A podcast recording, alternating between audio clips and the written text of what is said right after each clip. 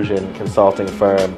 Our mission at Eder Consulting is to provide services and trainings for adoption agencies. I started Eder Consulting really as a way to catch parents on the front end of adopting, to work with adoption agencies to strategize ways that we can prepare white parents to raise children of a different race so that they can be the safe space for their black and brown children, their Asian children. So we have a large focus on working with adoption agency executives um, to really help them understand these issues. But we also host num numerous trainings um, for parents and for foster parents that are transracially adopting. And, and in the last year, we've started really offering a lot for social workers to really hear what we're hearing and to game plan how do we continually prepare uh, families that are transracially adopting. You know, racism is not an overnight issue, and, and that's not what our training suggests or what our work suggests at all. Um, it's more so that we're suggesting that if you don't start this education process, if you don't start to address privilege, your own privilege, then one day your child's going to be an adult and you're not going to know how to be there for them. We want to make sure that children are going to be safe in the homes when it comes to racial issues. You know, being a person of color in America, you're guaranteed to experience racial injustice in some shape or form. And being adopted into a white family that doesn't address racial issues, it can somehow, it can feel like a hole that you don't even know how to get out of.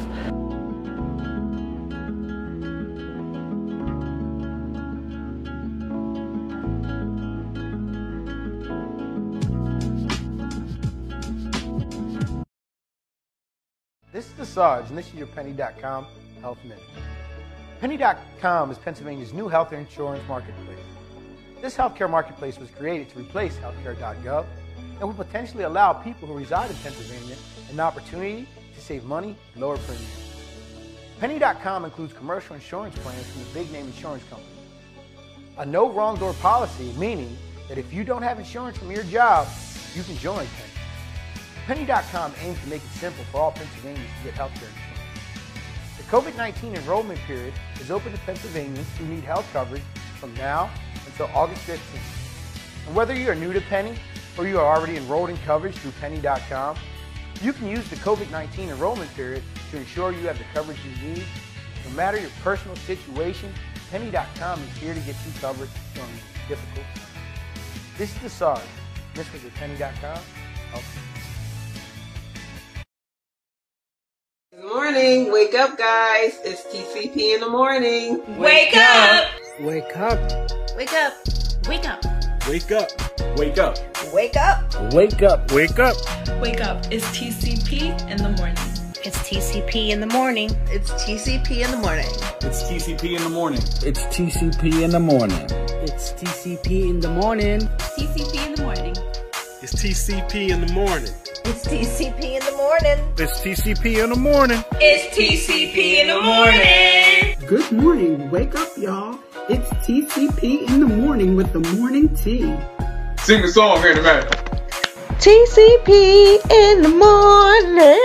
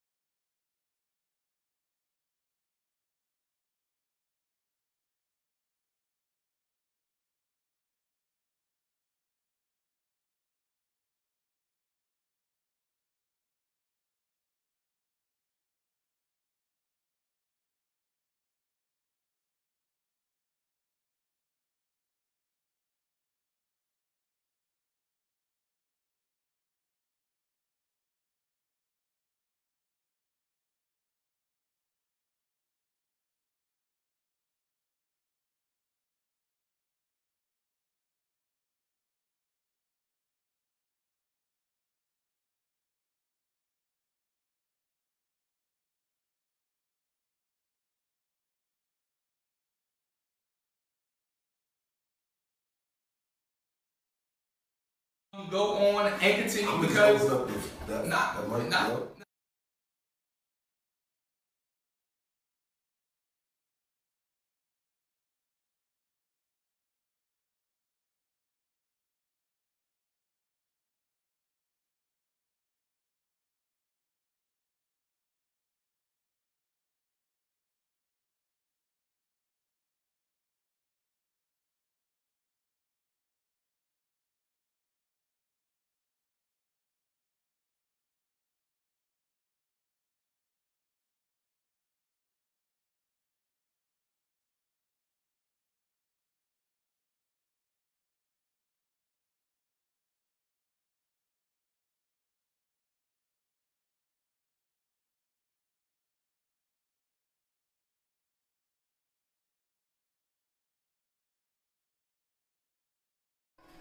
Date to the prom? It feels weird saying that now that we're like grown, grown, talking about a prom, but some folks haven't gotten uh, dressed up since the last prom that they were invited to.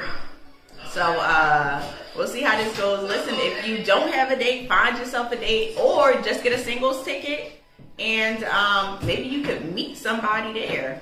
Uh, but listen, we are running a special, right? You get your uh, prom tickets for ten dollars off. Um, just for this week only though. So go on ahead to our website and get your adult prom tickets this week. Save ten dollars. Yes, yes, yes. Can you guys hear it, Shay? Okay, okay, wonderful, wonderful. All right, so um, go on ahead. Let me know that you already got your prom tickets. The code for the prom tickets is TCPFAM.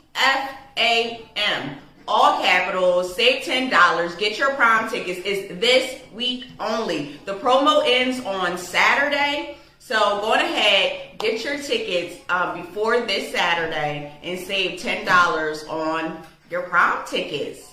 Yay! Over to Dex.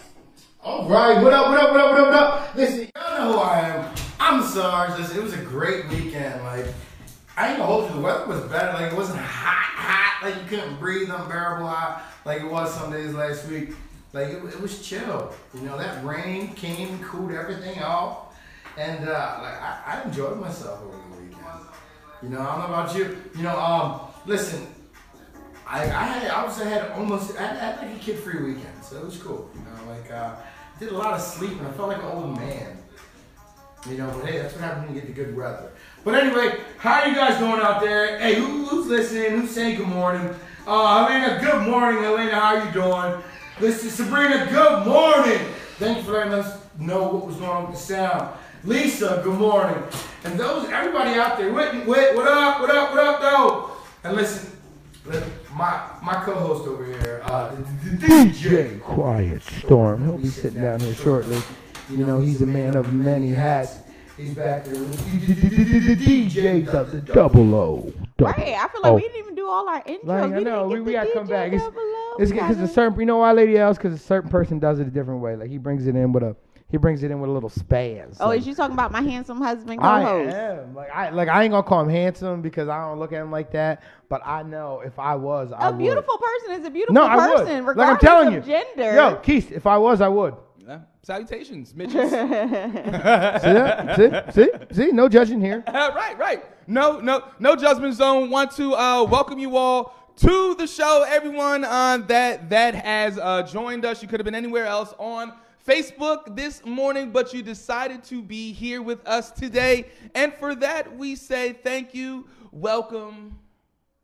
And how are you doing? Uh, we have we have a uh, pretty good show for you today. uh, we have a pretty good show for you. Um, um, open and honest redistricting um, coming from Pennsylvania. Uh, Congress is also allowing um, uh, its eviction notice to um, expire. Um, on top of Miami activists uh, calls out the Florida governor. So, folks, hopefully, our guest will be coming in today as well. So, stay tuned for that. We have a jam packed show for you so far. Uh, but before we do, Lady L, can you tell the folks about prom? Oh my goodness, absolutely. Listen, guys, prom is taking place on on September 11th, um, we have a beautiful ball um, ball venue that has been rented out. We have photographers ready. We also have a Grammy Award um, nominated uh, songwriter and performer uh, who will be coming out to perform. We're also going to have a live band. Not just that, but there's also a party bus. Um, we're also going to have some live entertainment uh, with uh, some tarot readings during the cocktail hour. So there's just a lot of stuff going on. Like you're you're uh, depending on if you get a singles ticket or a couples ticket. I promise you, it is well worth the money. You are going to have a night to remember. So actually, guys, you can go ahead to our website right now www.thetcpnetwork.com and purchase your prom tickets. And listen, if you use the code TCPFAM, all capitals, one word, you can save $10 on your tickets. Yes, go on ahead. Save $10 on your tickets. It is this week only. This week only. Go on ahead. Uh, get your tickets uh, before uh, those tickets run out because they are limited considering that we are still kind of in a pandemic so we don't have a whole lot of tickets to be uh, selling so go on ahead get your tickets this week special only the tcp adult prom i can't wait Ooh. y'all got your dresses ready let me know down in the comments what colors you're wearing so we can be coordinated together Yeah, can, can I ask something real quick? Like, I, they, they missed our whole intro. Can we can we give it to them one more time though, or no? Probably not. I mean, you don't have to run it back. We can just do the. You don't have to run it back. I'm, I'm, I'm, I'm not gonna lie. I'm past it. I'm ready to hit the people with the news. Hit 'em with it. I dig it. I dig it. I But dig who it. are you? Who are you? Um, um, I go by, I go by many names. Ooh, whoa. Big Daddy, baby. I am. I, I'm actually.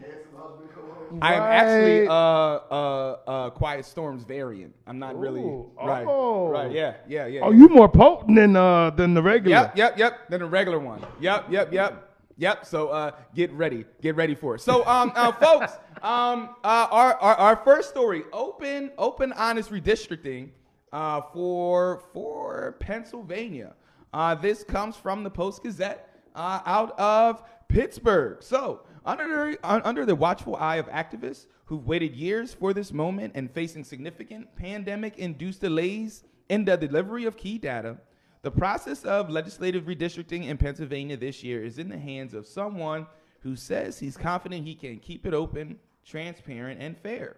Mark Nordenberg, chancellor uh, at the University of Pittsburgh and chair of its Institute of Politics, says his message to redistricting advocates groups that have spent the last decade scratching and clawing for reform but ultimately left with an unfulfilled wish list and mostly self governed process, is that he has a reputation for being fair and nonpartisan. And that he's joined by four caucus leaders on his, on his commission who are taking the duty seriously, he said. Uh, there has been absolutely no sign to this point that they do not share the desire to be open and transparent or that they will be unreasonable in the positions that they advance. Mr. Nordenberg said in an interview this past week. Certainly, there will be disagreement along the way. I think that's guaranteed, but hopefully, we'll be able to work through that, and I know we'll be working hard at it. Uh, the process would have been more manageable before COVID 19, but since the pandemic wreaked havoc in the United States, census effort and, del- uh, uh, and delays of the delivery of demographic statistics that are required to draw the state maps um, have been delayed. Um, if if you map out our process, if we took all the time to which we were entitled, there is no way uh, that candidates could begin circulating petitions. There's no way that even citizens could know which petitions they would sign because they wouldn't know what district is going to be their what their their district are not going to know what they're voting on. Um, so, um, rounding out the commission are Senate Majority Leader uh, Kim Ward, um, Senate Minority Leader Jay Costa, House Majority Leader Kerry Benninghoff, and House Minority Leader Joanna McClinton. So, um, two Republican heads, two Democrat heads, and um, yeah, and this non nonpartisan guy, you know. Um, so so here we are, uh, folks. Buckle up, um, get ready. Um, we we already uh, fixed, quote unquote, fixed or redistrict our congressional map. Um, so this is our our state voting map. Things things are about to get equal. Uh, I I highly doubt. I I I highly doubt it. Like like we saw we saw what happened with the congressional map. Mhm. Like they they they call it the sacrificial T. If you look at the congressional map in Pennsylvania, Mhm. you got the top of northern Pennsylvania that's all red. And then you had, yeah, boom, right down the middle with central Pennsylvania. Um, that includes Lancaster County, York County, and and so forth.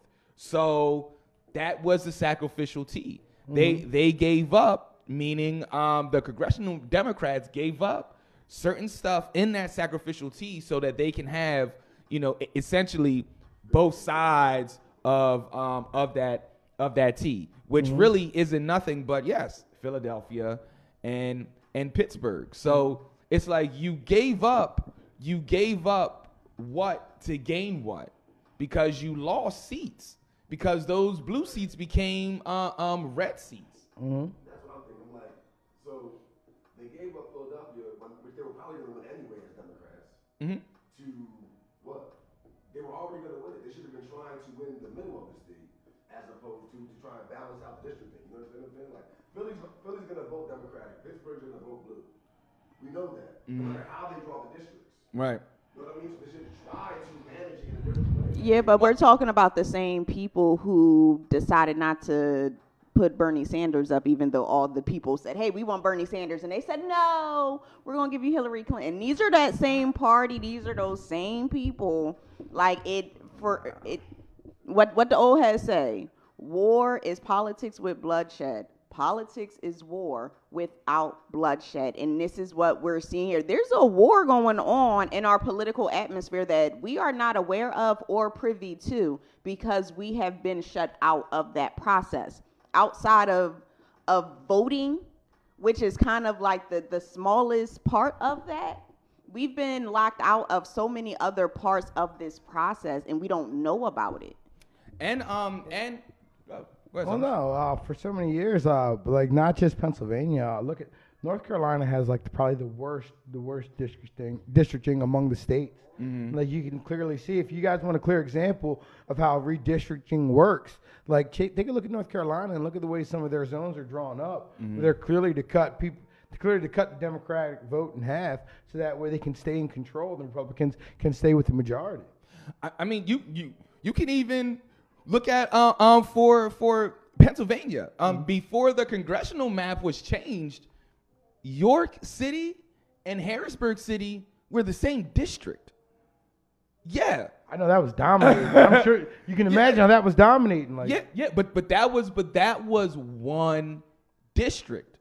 That should have been at the very least, at the very least two, maybe three. You think about the distance between York and Harrisburg, that was one blue district. that'd be six in some states. Yeah, eh, so so like we um um so uh, um last time that's how we got um PA PA uh, 11 um uh, the one that um Sarah Hammond ran for the one that Jess King ran for um that's how we got that once once that was um broken up um now now we just got get rid of uh Scott Perry because he's he's he's dominating that that area but um but nevertheless you know um what what i'm hoping what i'm hoping here is is that it is true equality um and to jen's point um uh, because jen says morning friends. Uh, so glad you're talking about redistricting because it matters more than people realize. School district of lancaster is is cracked such that it has four different house representatives. How do we consolidate power? It's strategic. And to that point to that point like like um uh when when people talk about like when we talk about um our our place at liberty street you know, that is considered Lancaster City, but also Like, yeah. that's Manheim Township School District. Mm-hmm. You know what I mean? It depending on what side of the street you live on, you're going to McCaskey or you're going to Manheim Township. It's still, it's still, ladies and gentlemen, folks, it's still Lancaster City. Even even when you get out to Kensington Club, Sterling Place, uh, Windolph Landing, and and Gable Park, like And that always You know, what- confuses me. We still have to have those Well, conversations. no, because then some of it, when you get past there, though, it changes to Penn Manor. Yeah. Penn well, that gets e- that that that's or it's not easier, but then because look, then on another side you have is it McCaskey or is it CV? Is it Conestoga Valley? It's like we have all these different school districts on the outskirts at all because right. across And the unfortunately, they Mm-hmm. Right. Right. And um, so if you guys are a part of the Lancaster Race Conscious Families group, um, shouts out to Jen for um, tuning in and being a fan of the morning show. She actually posted kind of like this district map where you can see Lancaster City and its school district map, but then you can also see the congressional map, the representative map, and all these other maps on top of the school district. And it gets ridiculous. And my husband and I, we constantly have a conversation because I'm always thinking like, you know, I don't, I for a while I didn't want to send my kids to McCaskey, so I would be like, all right, well, where can we live where we're like still in the city, but our kids don't go to a city school? Like we would have conversations about like Bossman, that little Bosman Township that's right there in the middle, across next to Manor Shopping Center. That's a its own little area, and having discussions on well, where do those kids go to school? Do they go to McCaskey? Do they go to Penn Manor? Same thing if you go to Bentley Creek, that's um, right off of Millersville Pike, and those big houses. Where do those kids go to school? Do they go to McCaskey? Do they go to Penn Manor? Do they go somewhere else? Go to like Central, that's that's yeah. ridiculous, and and it shouldn't be like that. Yeah. Yeah, that- yeah. What I Yes, yes. what I see, um, um, what I see is is is much what uh, the the parents did um, inside the school district of Lancaster. Uh, the parents that lived, you know, in that E.R. Martin type area, they didn't want to send their kids to Wheatland anymore. You know, because Wheatland wasn't, and this is what they called it back in the day, folks. It wasn't Whiteland anymore you know um, and and they made us think about it they didn't want to send their kids to uh, catholic school or anything like that they wanted the school district to do something about it and do something about it the school district did k through 8 Listen, we're gonna keep them here till they get to high school. Right. You guys cool with that? right K, Please. k k through 8 so there's a less minority Listen, you want you want to hear? Half of those kids will end up on the Penn Manor. yeah They will. They will. Yeah. They will go to Penn Manor. yeah And uh, or Hempfield. yeah Or they'll go to Hempfield somehow. Yeah. But like the most gerrymandered states, all right, uh, with, the, with the redistricting, talking about this, uh, PA, Maryland, Ohio, West Virginia, North Carolina, Kentucky, Arkansas, Louisiana, Texas, and Utah. All right, as of 2021, they are the most gerrymandered states. Hmm. Like, and some of these states you expect to be in there. Like, you, you're like you, you, you know. like I I would like to see the most gerrymandered states, all right, and I would like to see what their state legislator looks like. Like if it's just one party, and if that one party is just uh, one one gender, you know what I mean, and and and if that one gender of that one party is like a, a specific age, you know, and that one race. I'm I'm being very specific. Hold on. I'm just really saying, oh, like, I wonder it's filled with a bunch of white dudes. We don't need to guess. We don't need to guess. right. All right. Texas. Oh, Republican. They just voted against the critical race theory. Louisiana. They voted against talking bad about the KKK. I am all the way done with Arca- Arkansas. Oh, Arkansas, man. like Arkansas. Yeah. Kentucky. Yeah. West Virginia. Yeah. North Carolina. Besides Maryland, we see the way they treat people. Yeah. Yeah. Look, li- listen, Ohio, and us. We're Pencil, Pencil, Kentucky. No, it's different. Once you cross the uh, Mason Dixon line, that's where Yo. freedom reigns. You got freedom. Yo, we are we are um, Alabama North. Well, listen, uh, and talking about redistricting, uh, thank you for commenting, Candace. She says she lives in Hawthorne Ridge, and it's considered Lancaster Township. But the kids go to McCaskey. Yes, Candace, right. And my husband and I, we have the same conversation all the time, and I'm just so confused because then what happens is actually the voting. The voting that Hawthorne is considered Lancaster Township, that means that there are certain positions within Lancaster City that you don't get to vote for. It's because Sterling Place was low income housing at one point. Yep. That, so they kept that out of LS. Is it? Is it? No, wouldn't that be Penn Manor? It's Penn Manor School District. Yeah. It's one, either or. Yeah, it, it should be Penn Manor or LS. It should be. I mean, I mean, but but also, but also because we used to live in that neighborhood adjacent um, um to to the Sterling Place. Why why that was all changed was because of the Sterling Place.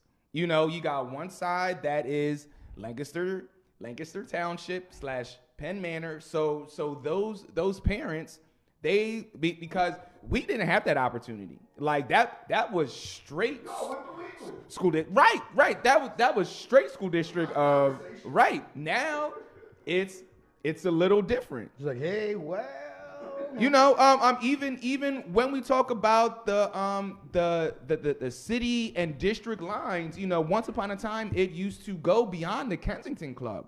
Not anymore.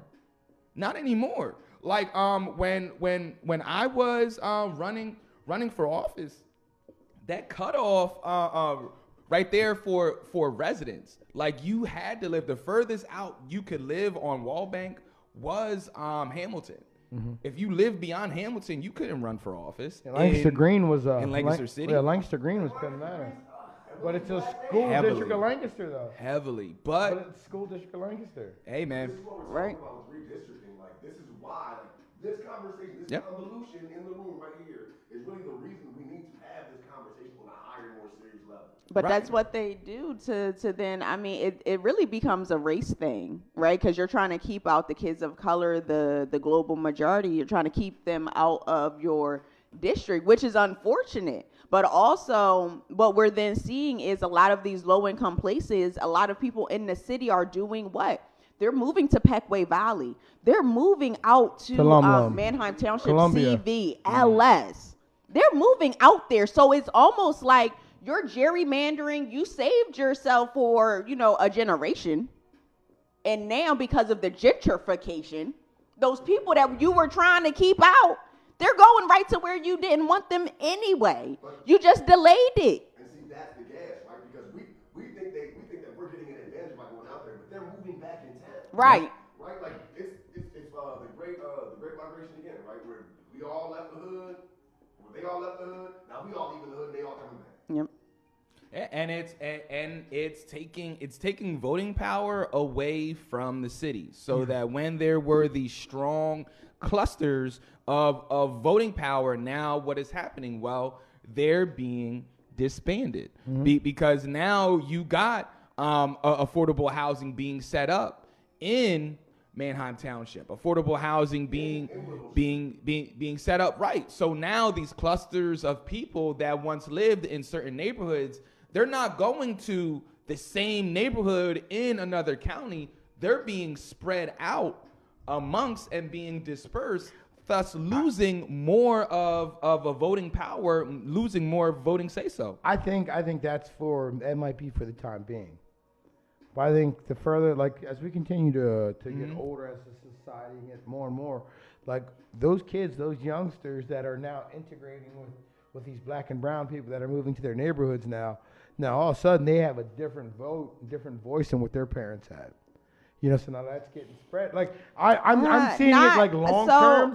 I'm I- looking long term yeah. run, like seeing seeing it that way. Yeah, I- I, I- was gonna say maybe not because they're actually a- they're having hard times in a lot of those districts. I'll speak about Pequea specifically because I've heard stories that the teachers are having a hard time teaching, right? Because of racism, because the mm-hmm. teachers are racist. They're having a hard time adjusting to all of these brown children in their classrooms. So much so that they've been calling outside agencies to come in and help coach the teachers with teaching black and brown students. I- like listen, it's Peck- ridiculous. Yo, places like Pequea are behind in the times.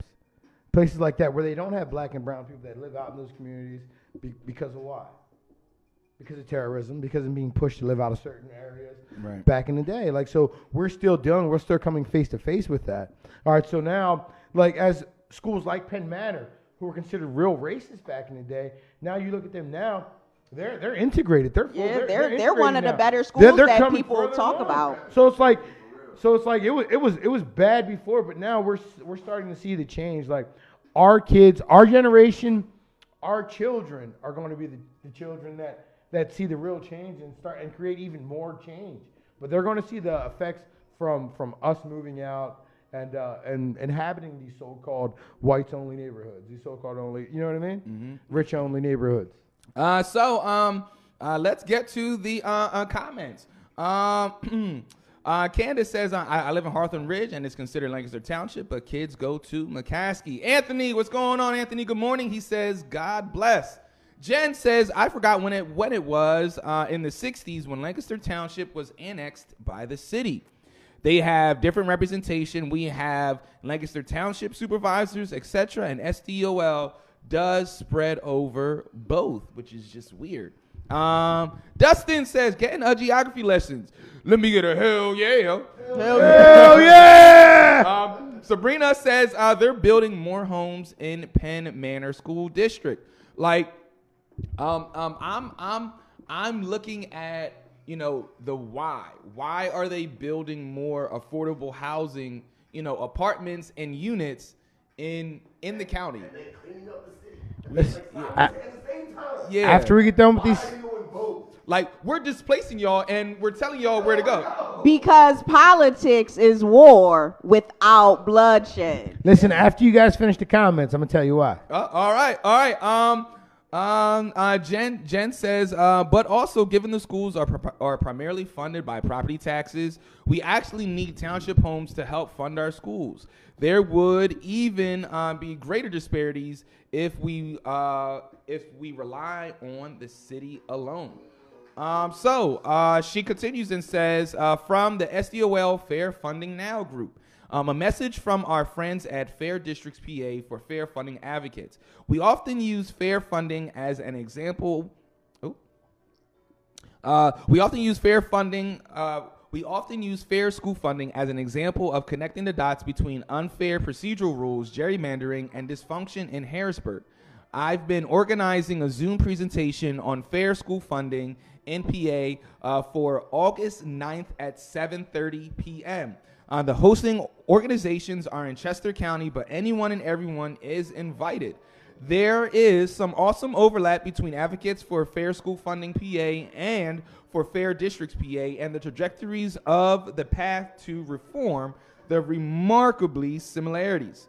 Um, popular bipartisan bills languishing in committee, a landmark court case, and uh, there is a bunch of other information uh, that, uh, that that that Jen has given us Jen. um, in the comment section. So um, Jen. we, we are going to uh, repost that on our Facebook page so you all can have that information. Um, and then Sabrina says, I didn't have issues with Pequea, but the principal at Marticville loves using cops as hall monitors.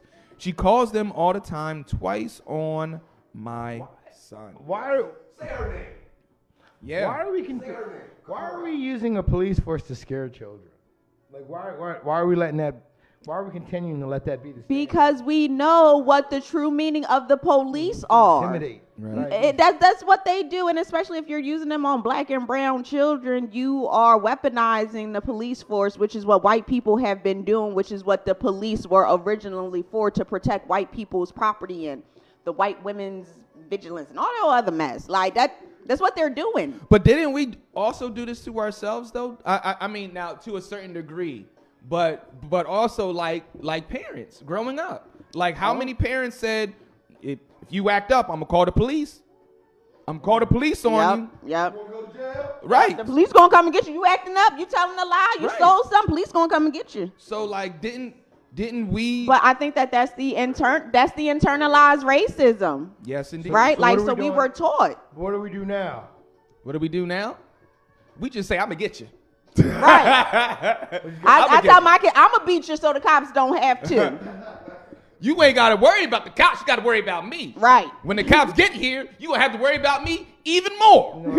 The cops are scared of me. Call the cops. Right. I call them for you. Here's the phone. Go ahead. But uh, Oh, listen, all I feel like everything that's been building up because uh, all right, so now we're coming. I guess for some people, it's the end of COVID. All right, so, so if you look at Chicago, Lollapalooza, Jesus, you see the pictures? oh man, Yo, we ain't never, we ain't never, buckle up. Like there- Yo, yeah. like Oh, COVID is what- still what, here. The Delta variant is real. Listen, I'm going to be honest with you guys. Like, you want to know what the government has has come to say? What's up? If they die, They die, right, right. that- that's where the government's at. Like they will preach, they will say, but they're like, listen, we're not going to go back to lockdowns because people are going to act up, people are going to whine and complain. So if you die, you die. All right. So we talking about uh, how gentrification is going to be a thing. Congress has allowed the eviction ban to expire.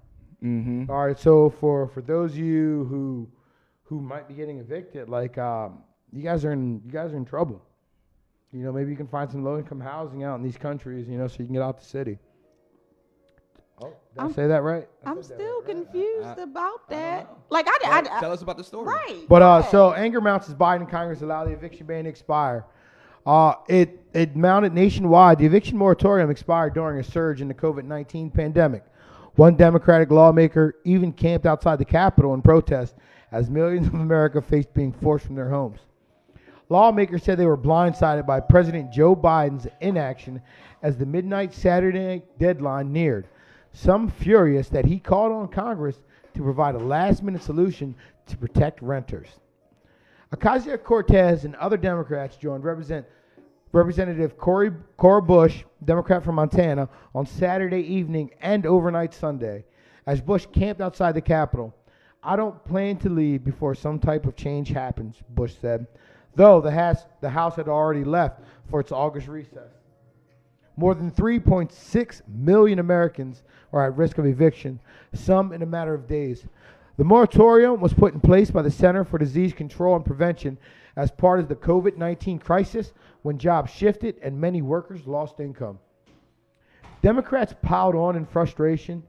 Represent, Representative Maxine Waters, the chair of the Financial Service Committee, said Saturday on CNN, We thought that the White House was in charge. We are only hours away from a fully preventable housing crisis, said Senator Elizabeth Graham from Massachusetts during a floor speech in rare Saturday session as senators labored over an infrastructure package. Mm. The eviction ban was intended to prevent further virus spread by people put on the streets and into shelters. Congress approved nearly 47 billion in federal housing aid to the states during the pandemic, but it has been slow to make it into the hands of renters and landlords owed payment. as always with the government as always with the government um it just you dished out this money you gave it to people who already had issues with um projects such as tanf snap any of those um net safety programs that have been established for american citizens a lot of people in our government aren't in support of those things. And now they're turning around trying to do a quick fix net fixer upper thing. And it's like well you never actually learned from any of the previous nets that we already have established so that you could build one that made sense right so now we're all sitting here you know trying to figure out you told us that you gave us millions and billions that you gave the state all this money and it's having time making it into the hands of the people well now why would you give it to the state what made you if if if the state is having a hard enough time getting food stamps to people I don't understand what made you think that giving money to the states, and that's that idea that people aren't smart enough for themselves. That's why we still have the electoral college. You think that they're not smart enough to handle it. So you hire this third party, the state, to who then hires a whole bunch of other people to go out here and get people to sign up for um for the funds for services. It none, none of it makes sense. And then not to mention a lot of these programs in the state of Pennsylvania are going through the same program for um, Section 8 vouchers. Yes.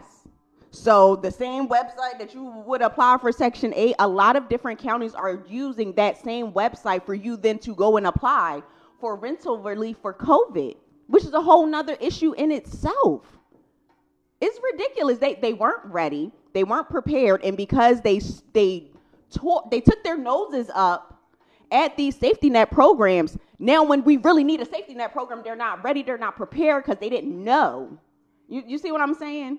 If you stay ready, you don't have to get ready. If they had been studying these programs and learning how to make them better instead of trying to obliterate them over the last two generations, we'd be better off right now. And we're not. And here we are. And everybody, I, first of all, I'm stuck on how you stop paying your rent when COVID happened. That's the first thing. But the fact that then the state, we had issues with unemployment. We had it, like, how did the government still say it makes sense to give them money? I don't know. I'm gonna get off my soapbox. We can go down on some comments, see what's going on. But um, Sarge, what you got? Oh, let's let's go to the comments. All right, let's go to the comments. Um,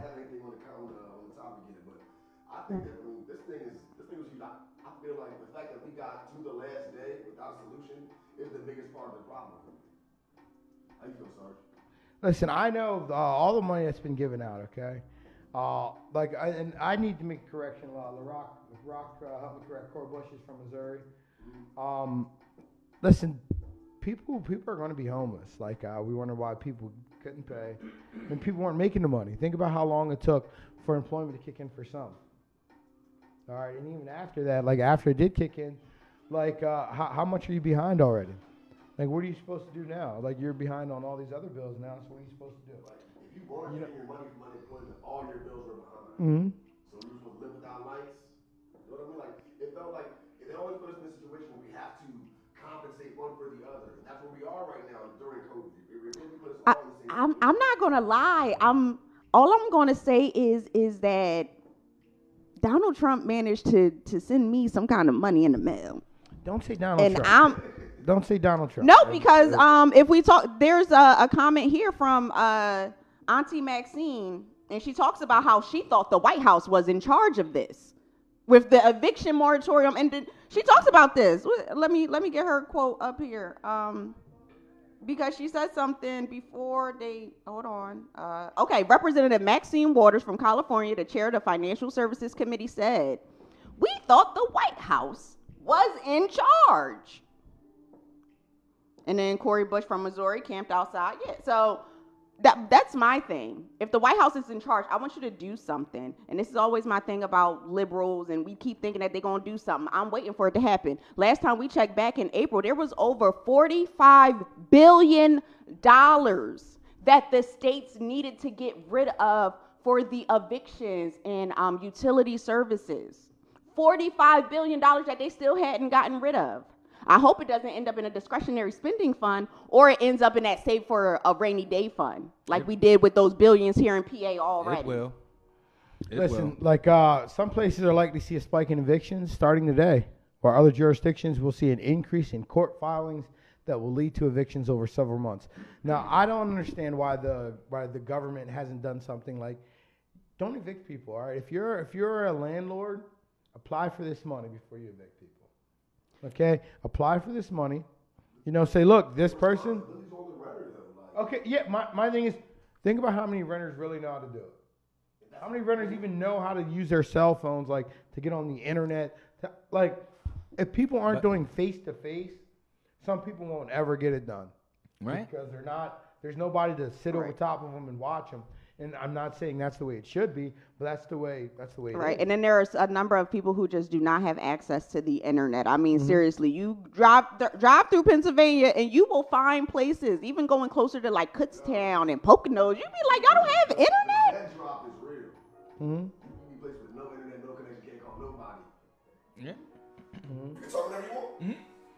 I I think to that point, um, one of the other things that, that is known is some of the electronic capabilities and capacities, like cell phones, the the applications aren't user friendly to the cell phones, mm-hmm. and they're they're primarily for either iPads or laptops. So if you don't have that device, it's going to be difficult for you to navigate to complete that application. I'm sorry for jumping. No, No, okay. For those people that do not know. Look, look, Good our audience already commented. Right, right. Pop up, so we didn't Right. even have a chance. They're like to- Mark Sims. um, uh, for, for for those people that um do not know, um, our our esteemed our esteemed guest um on today is um uh now now former principal. Yeah, uh, uh, Retired from the, whole, from the Cal, Cal, from the Cal School District.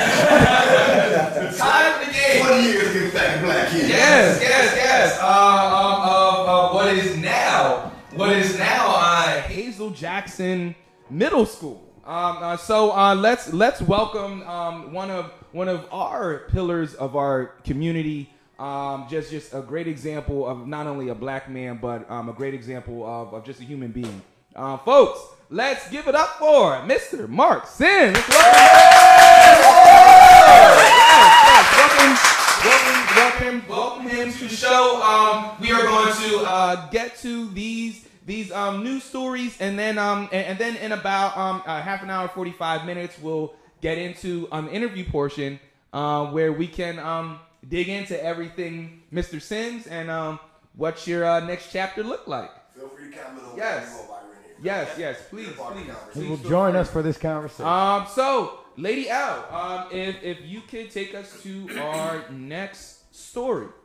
All right. Well, before I go to that next story, because it is a little bit heavy, I do want to remind you guys that tickets are on sale for the adult prom. You can pick them up. You can pick them up. You can order them on Eventbrite, or you can order them directly from our website and save yourself ten dollars. This special is going on just for this week only. You got to purchase your tickets by this Saturday. So visit our website www.thetcpnetwork.com for details. So this next story comes to us from The Root. A 60 year old Philadelphia man has been exonerated after spending 30 years in prison. It's crazy because there's so many of these stories like going on. It, you, there, there's one every every other week. So Curtis Crosland of Philadelphia spent over 30 years in prison for a murder he didn't commit. Now, after a review of his case, he's a free man once again. CNN reports that the 60 year old Crosland's conviction was overturned in June with help from the Philadelphia Conviction Integrity Unit. In 1991, he was found guilty of a 1984 murder of a local store owner. The man, Tony, uh, based on testimonies from two witnesses who later recanted their statements. Not only that, but the Conviction Integrity Unit's review of Crosland's case also found that Philadelphia's police department and district attorney's office had the evidence that proved his innocence on file the whole time. There was also no evidence, physical or otherwise, that connected Crosland to Tony's murder. Uh, and this statement comes from the um, the CIU's news release regarding his exoneration. It says, um, exhaustive and dedicated investigation of this case, the federal court agreed that evidence regarding the lack of credibility of two prosecution witnesses was not turned over to defense counsel at the time of trial, as is con- constitutionally required, nor was evidence disclosed by the Commonwealth that showed the Philadelphia police investigation initially focused on another suspect. Crosland told CNN that his case is another sign that the country's criminal justice system needs reform. Oh man, oh man. Let it it is, it is, it is. Um, and it's crazy because and we just talked about this about um police and investigations when questioning minors or when questioning just individuals and how far does it go? Because you go from, oh, I pulled you over to, well, now I'm investigating a crime. And it's like, huh? I thought I had a broken tail light or I didn't signal that I was getting into the right lane. Now you're telling me that you're opening an investigation. Right. Like now it's, Now that you've seen me, I did the description. and I've it's, involved in that way so many times. Right. And so it's it's it's it's sad and it's something that we are constantly seeing and we're constantly see as black men and black women are kidnapped right? Because that's what it is like you're you're falsely convicting people you're kidnapping them they're disappearing and then they come back out with no jobs no homes and and um, broken relationships. Or or negative or negative. They, sometimes these men they come out of jail and they don't they don't even know what a cell phone is, how to work it. Like the technology sometimes is new. Like it's a whole new world when they get out of jail, depending on how long they've been in there, and their whole lives have been taken and stolen from them. Right, and then where is the consequence for the prosecutor? Where's the consequence for the judge? Where's the, where's the consequence? Like it's just like, oh my bad how do you how do you wrongly convict somebody and you're not held accountable? In a lot of cases, all right, in a lot of cases, you will notice that the people wrongly convicted are people who are who are a little slower. You know, people are a little slower in the head. You know that that they get the wrongly con- they get to wrongly admit to something they didn't do. No matter no matter when their false confessions, their false their false confessions are so far from the truth. But yet these prosecutors, That must these be why police they officers, these educational people that want these people that want to close these cases will go, let's feed them info. Say, well, if you say this, this, and this, you know, we'll let you get out of here. If you say this, this, and this, yeah, it, this and that, or and then so people eh, these these people end up admitting the things they've never done. Right. So like one percent of the of the prison population, which amounts to about twenty thousand people, were wrongly convicted right now. That's twenty thousand people locked up doing time for something they did not do. Exactly. Multiply the number, yeah, because that twenty thousand multiplies because of all the people affected by it. Now, can now I, I think back when you were younger, even now, if you get in trouble for something you didn't do, if you get in trouble for something you didn't do, your reaction, do it like Prin- Principal Sims. Like, how many times have you have you come across students that you can tell if one of them did it or if one of them didn't? You know, have you ever been in that situation where one kid's getting accused of something and you have to make the choice? And I think at the end of the day, what we do as educators, if we're doing it the right way, we don't jump to a conclusion. Mm-hmm. We do a thorough and full investigation, and you can't wrongfully convict mm-hmm.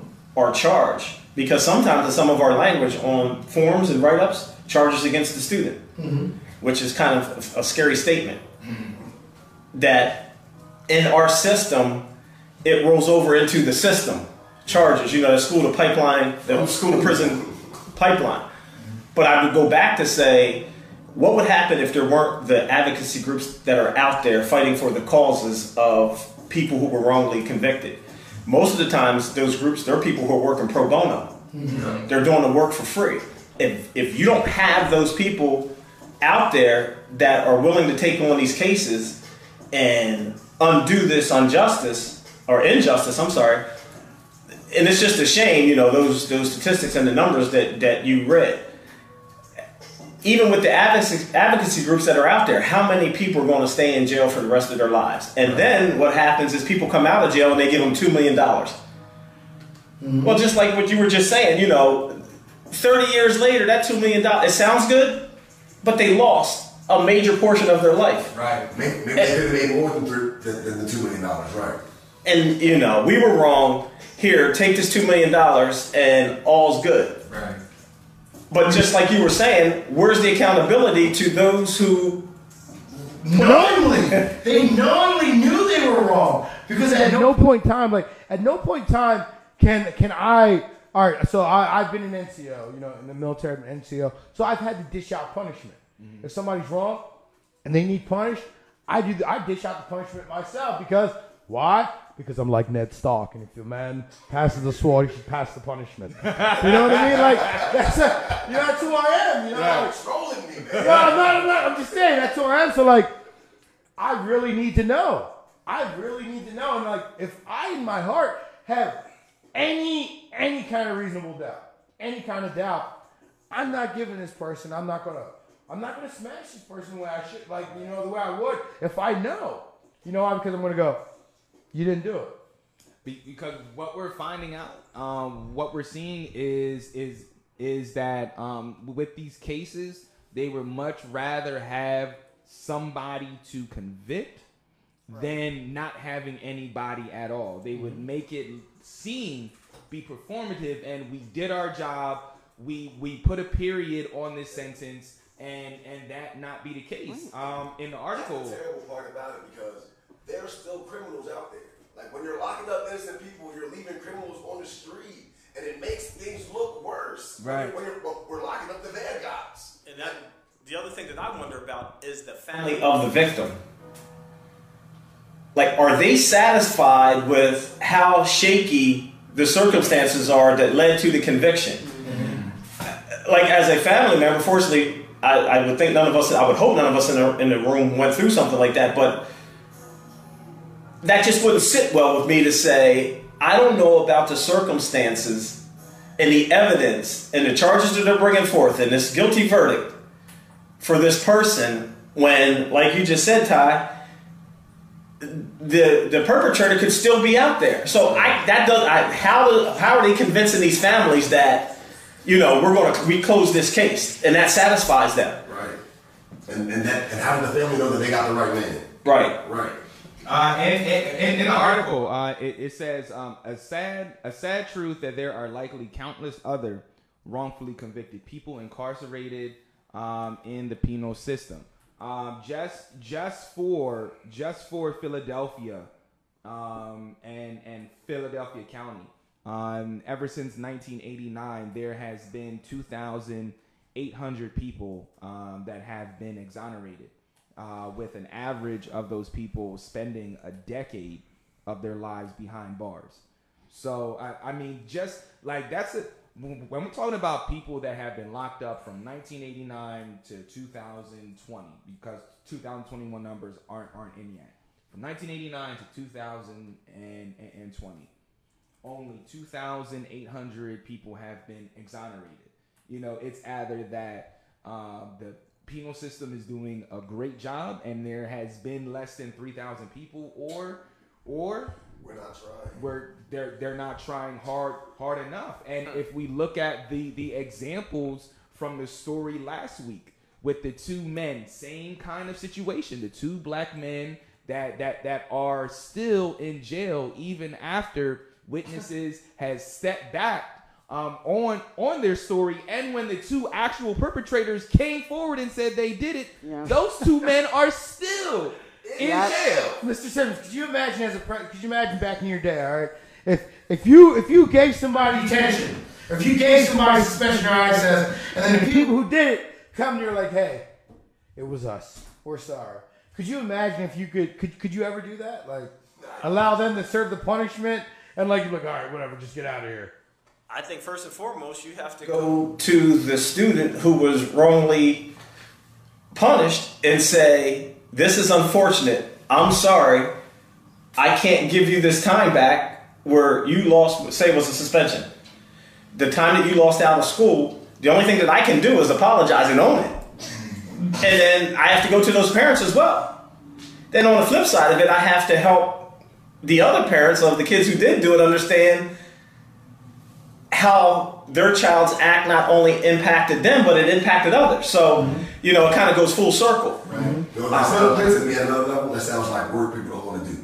Look, the six most common causes of wrongful conviction are eyewitness misinterpretation. Mm. All right, that's the leading cause. All right, but then there's incorrect forensic, false confessions, official misconduct, use of informants, and inadequate defense. Like, so majority of the time, it's it's because of other people's wrongdoing. Right. All right, it's it's nothing that you did, but it's everybody else around you. So you can sit there and go, "I'm not going to snitch. I know I didn't do it." You know, if if I did it, like I know I didn't do it, so there's no way anybody can. Oh prove no, it. because the all of a sudden they law, the law due process is going to prove my innocence. It's Mm-hmm. the due process. It's the justice system. The crazy thing is, is that for Curtis, um, the gentleman that we're talking about from Philly, the review, a review of his case found that the information proving his innocence was on file the whole Oh time. Oh my gosh, that's horrible. How can people? How can you as a judge you as a prosecutor, you as a police officer, a public servant, you as anybody who had anything to do with this case, look at yourself in the mirror every day and go, you know what? I am cool. It wasn't my fault. It because because, this isn't a this isn't a one off. This is a practice. This is Exactly. something that that that is a part of of the system. Just as much as um, cereal has its milk, you know, wrongful convictions are are in our our system. You know, Uh-huh. if if we looked at like um like how they hold journalists to a certain, de- you know what? Let me not even say that. How they hold cashiers to a certain degree. Oh man. Okay. The camera. Your cash Yo, is short more than ten dollars. Yo, yo, if Your cash is short you. more than three dollars. If if if if you if you are short ten, that's coming out of your paycheck. Who does the that? That is accountability. That's accountability for for the judges and for the police officers and for and for the law system. There is a lack of accountability for messing up. Again, if you are twenty dollars short on your um on your Your uh, till. right for for Turkey Hill. Let's say that you're a Turkey Hill employee and you're um and you're twenty dollars short. You're going to get reprimanded for that. If you're twenty dollars short four times in a row, you're going to lose your job.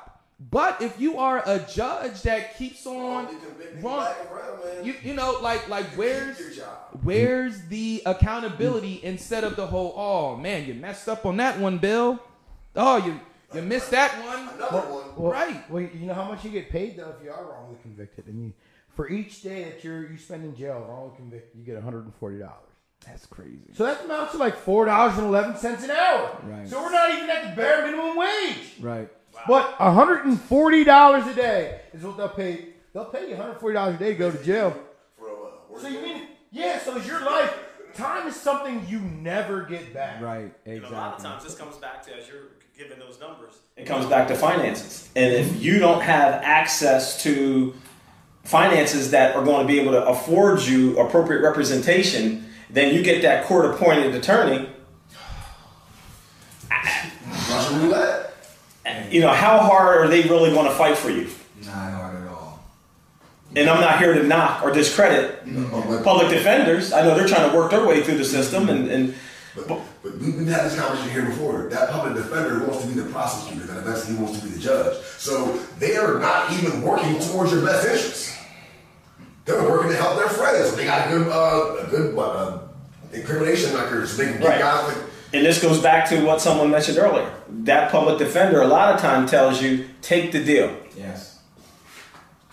And then there you have it. Absolutely. Folks um you are watching and listening to the TCP network brought to you by Pennie.com Pennie.com Pennsylvania's number one healthcare marketplace. You can head on over to Pennie.com right now to see if you qualify for some kind of financial assistance. Pennie.com where 9 out of 10 Pennsylvanians qualify for a zero dollar premium. That is p-e-n-n-i-e dot com Pennie.com pennsylvania's number one healthcare marketplace. So um, moving right along um, to our next story. This story um, comes from abc 12 wjrt in michigan. Um, oh man. Oh man. Um, Your laptop died. uh, it, it's about to. so, uh, so if um, somebody else could uh, take this, take this story from uh, from from ABC uh, 12, uh, 12 for me. And and while Sarge gets this ready, um, because I was irresponsible and forgot my charger for my um uh, laptop, uh, Sarge is going to read this for us. All right, so all right, moving right along, guys. Uh, our next story, we're talking about Michigan, how flagged unemployment recipients won't have to repay their money.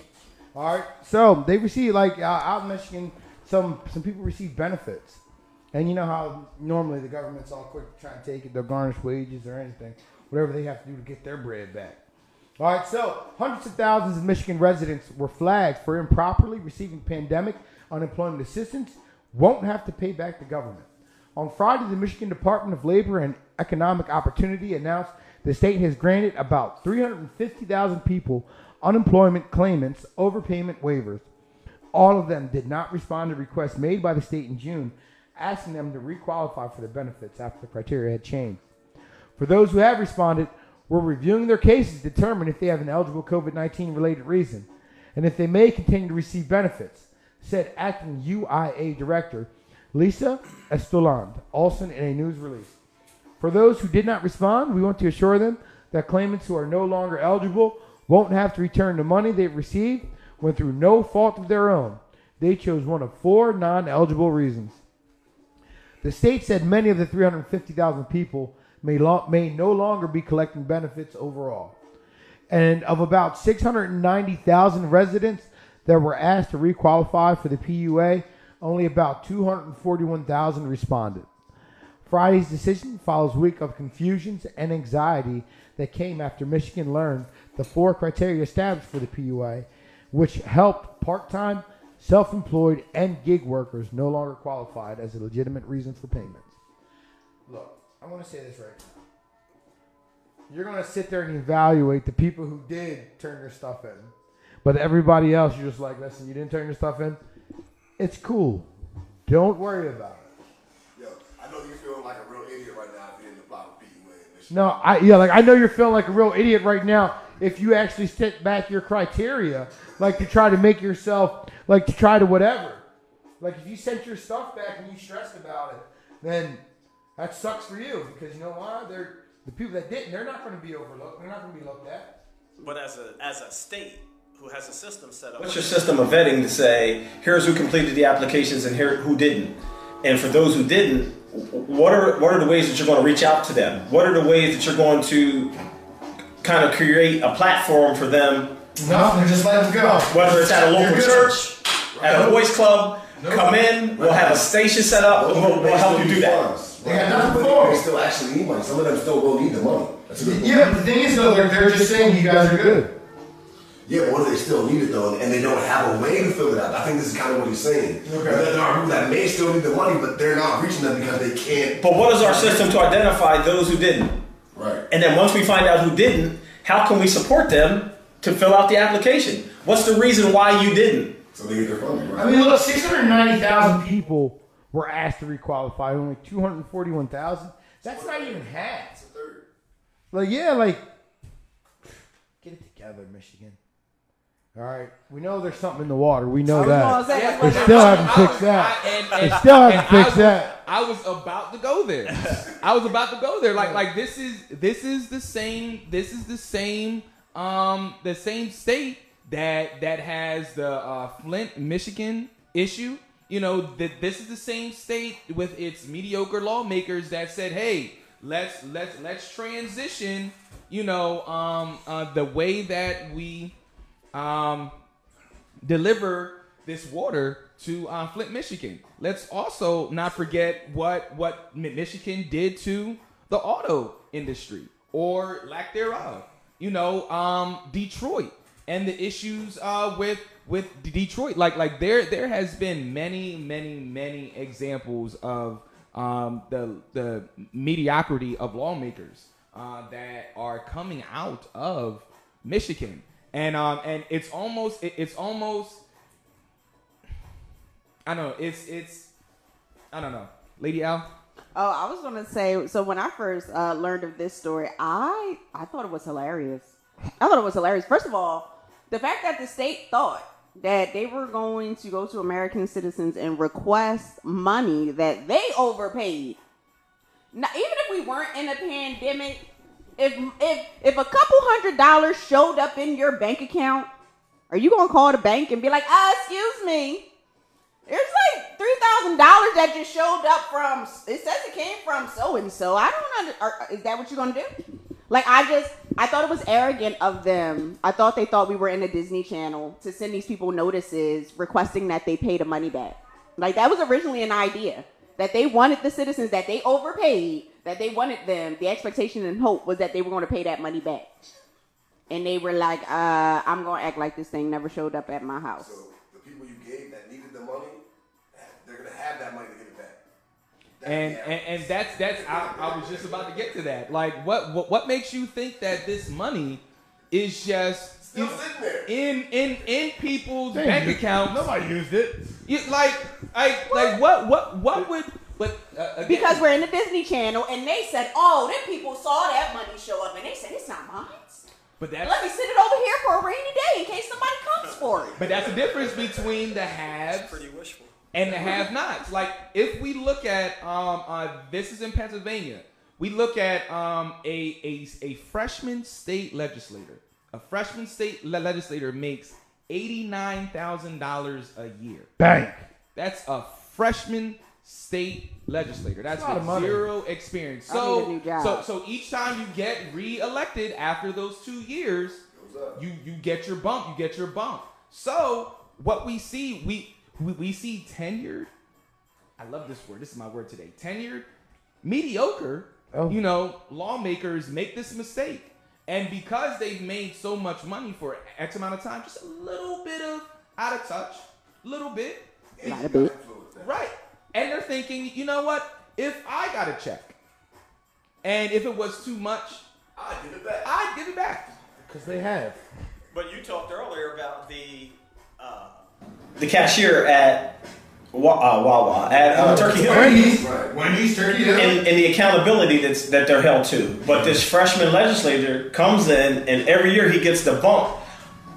But what about the performance? And how is he judged on, or she judged on, their performance? So no matter what, if they get reelected, no matter what their performance was, they continue to get the bump. But in, in real life, how often does that happen? You happen? get an evaluation for that bump. Exactly. Right. So who who evaluates the freshman senator, the sophomore senator, now the third term senator, Right. and to justify why they get the bumps that they get? Exactly. Especially when I mean, uh, Jeff Kennedy says in the comments that legislators receive a pension and lifetime health coverage after just ten years. So if you if you can get get you know, get reelected five times, good. Good. And and Forever. For and life. And working working at the Capitol, health care is a dollar. Tell you, I tell you what. Straight up, it's it, it's a dollar. Tell you what. And, and that ten years for a pension, comparatively speaking, I needed twenty five Right. at minimum. Let's break it down. Let's break. If you were under the age age of 40 and you can run, right now's the time to run because you could be retired making over 100, thou- making over over six figures Listen, by the time you're 50. That that by the be time a word you're 50. for my handsome husband co-host. Because uh, Look, look. Let's get to the comments. Gary, we about- Bruh. Gary Brown said, uh, uh, "Good morning, Gary." Um, Gary said uh, their their evaluation is based on the money they raise for the party. It's all about the money. Hey, hey, man. You know that's why uh, Sterla. Next story. Look, I just want to say the overall 3.3 3.35 million Michigan residents applied for unemployment pay since the beginning of the COVID 19 pandemic. All right, so um, they had a problem with their water. Why don't we think they're going to have a problem with their unemployment? Unemployment, Like, they right. still haven't fixed that yet. So, They still haven't fixed the auto industry yet. Next door. all right, all right, moving right along. All right, everybody, you guys are tuning in to TCP in the morning. Please like, follow the page. Yo. Set some stars. Yes, we are about that life. Yes. All yes. right, so- News with a shimmy. So, uh, with that new child tax credit, families have been paying off rent, food, and debts with it. Mm. All right. Wow. What about you guys? You know, we got the first payments in July.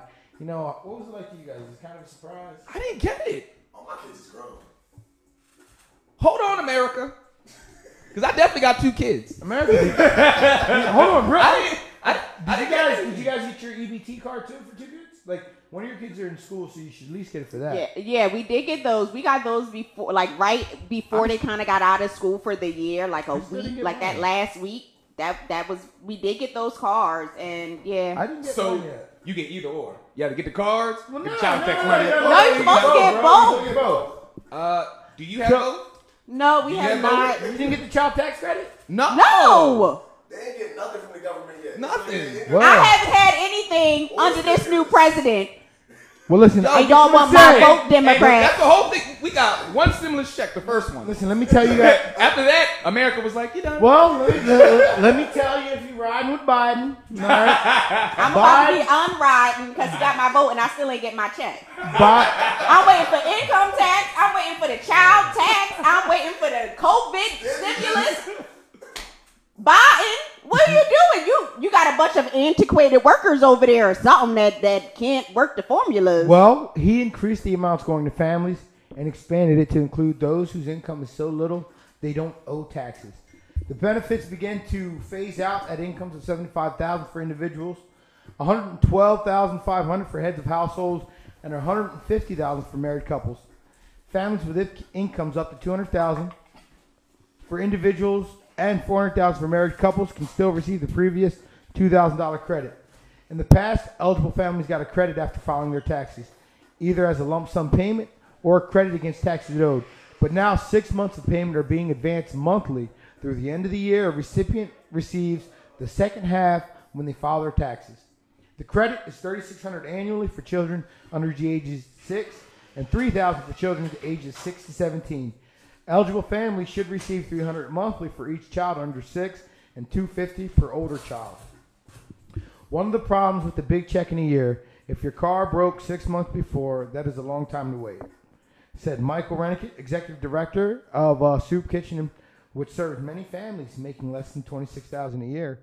When people have money over a consistent period of time, it's easier to make sure it's going to the expenses you really need. Sometimes, if you get it all at once, it's hard to budget. What? So that doesn't say like so this extra money that we're getting, all right, the extra money that maybe you guys would be getting soon. Like I didn't get it yet either, but if you guys were getting, where would it be going? Like a lot of people are just putting it to more bills. It's not really doing anything. I'm not. Mine's is going into a CD. Depends. I mean, if you're giving me real money, if you're gonna give No, me two hundred dollars, I'm gonna spend that. But if you give me a oh, few stacks, I'm going to plus use three, it that's wisely, 550. That's 550 extra a month.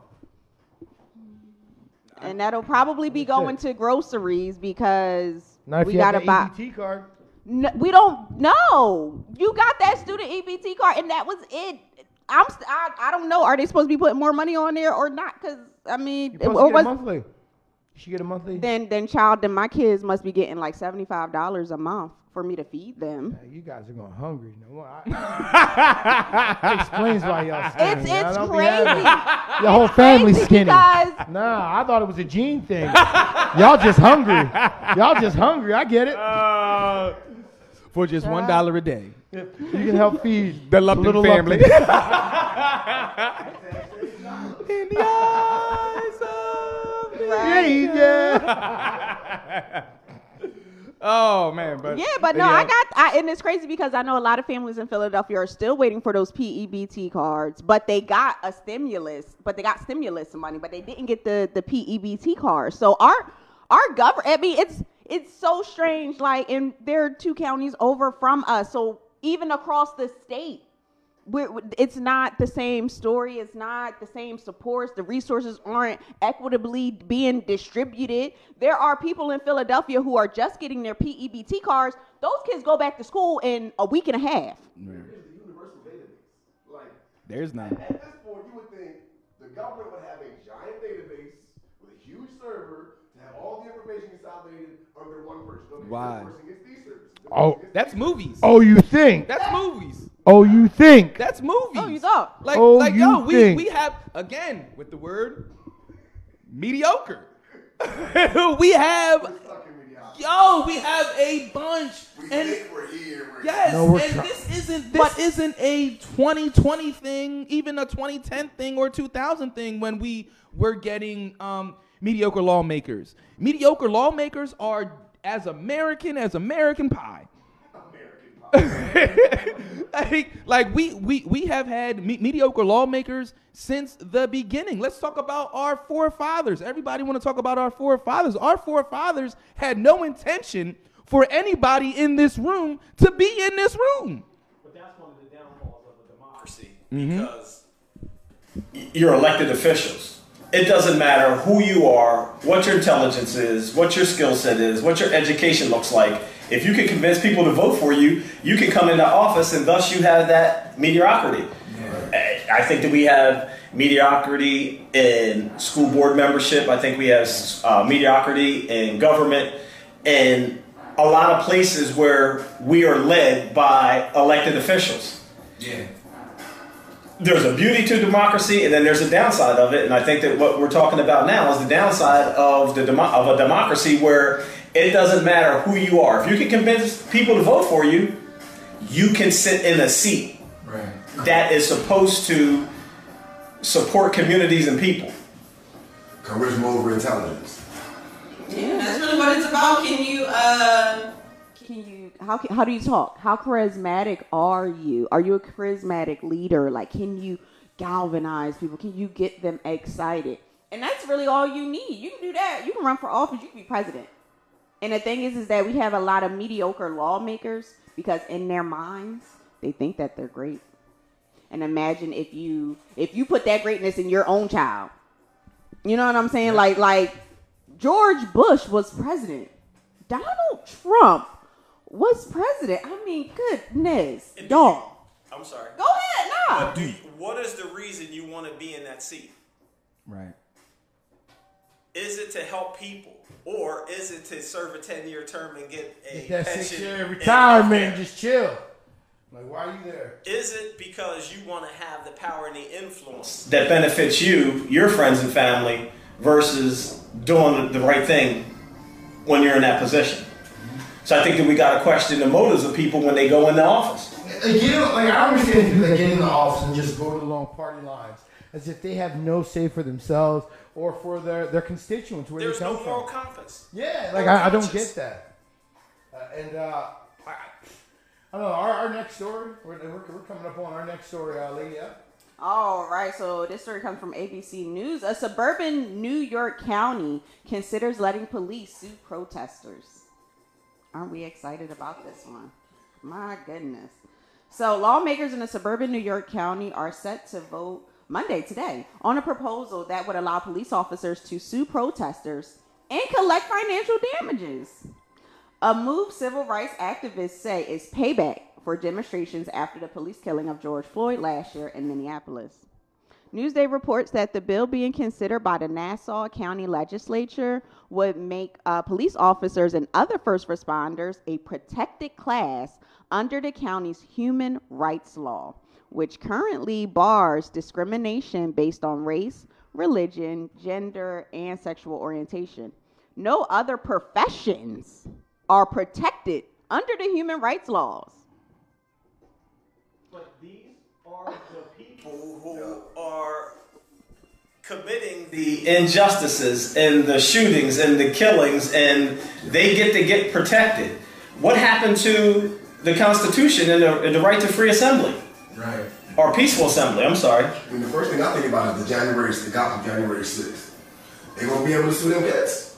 Exactly. That's, that's the first thing that's first race my mind. But also, but you also got to think about it. So laws vary state to state, county to county, and we talk talked about this last week that not every state even has um uh the Hate crime. yeah the hate crime and this this could be a I mean, not every state has hate crime laws so i mean we we see that it varies state to state and this bill would allow for long island county to sue protesters on behalf of officers and calls for fines of up to $25,000 for anyone who harasses, menaces, or injures an officer.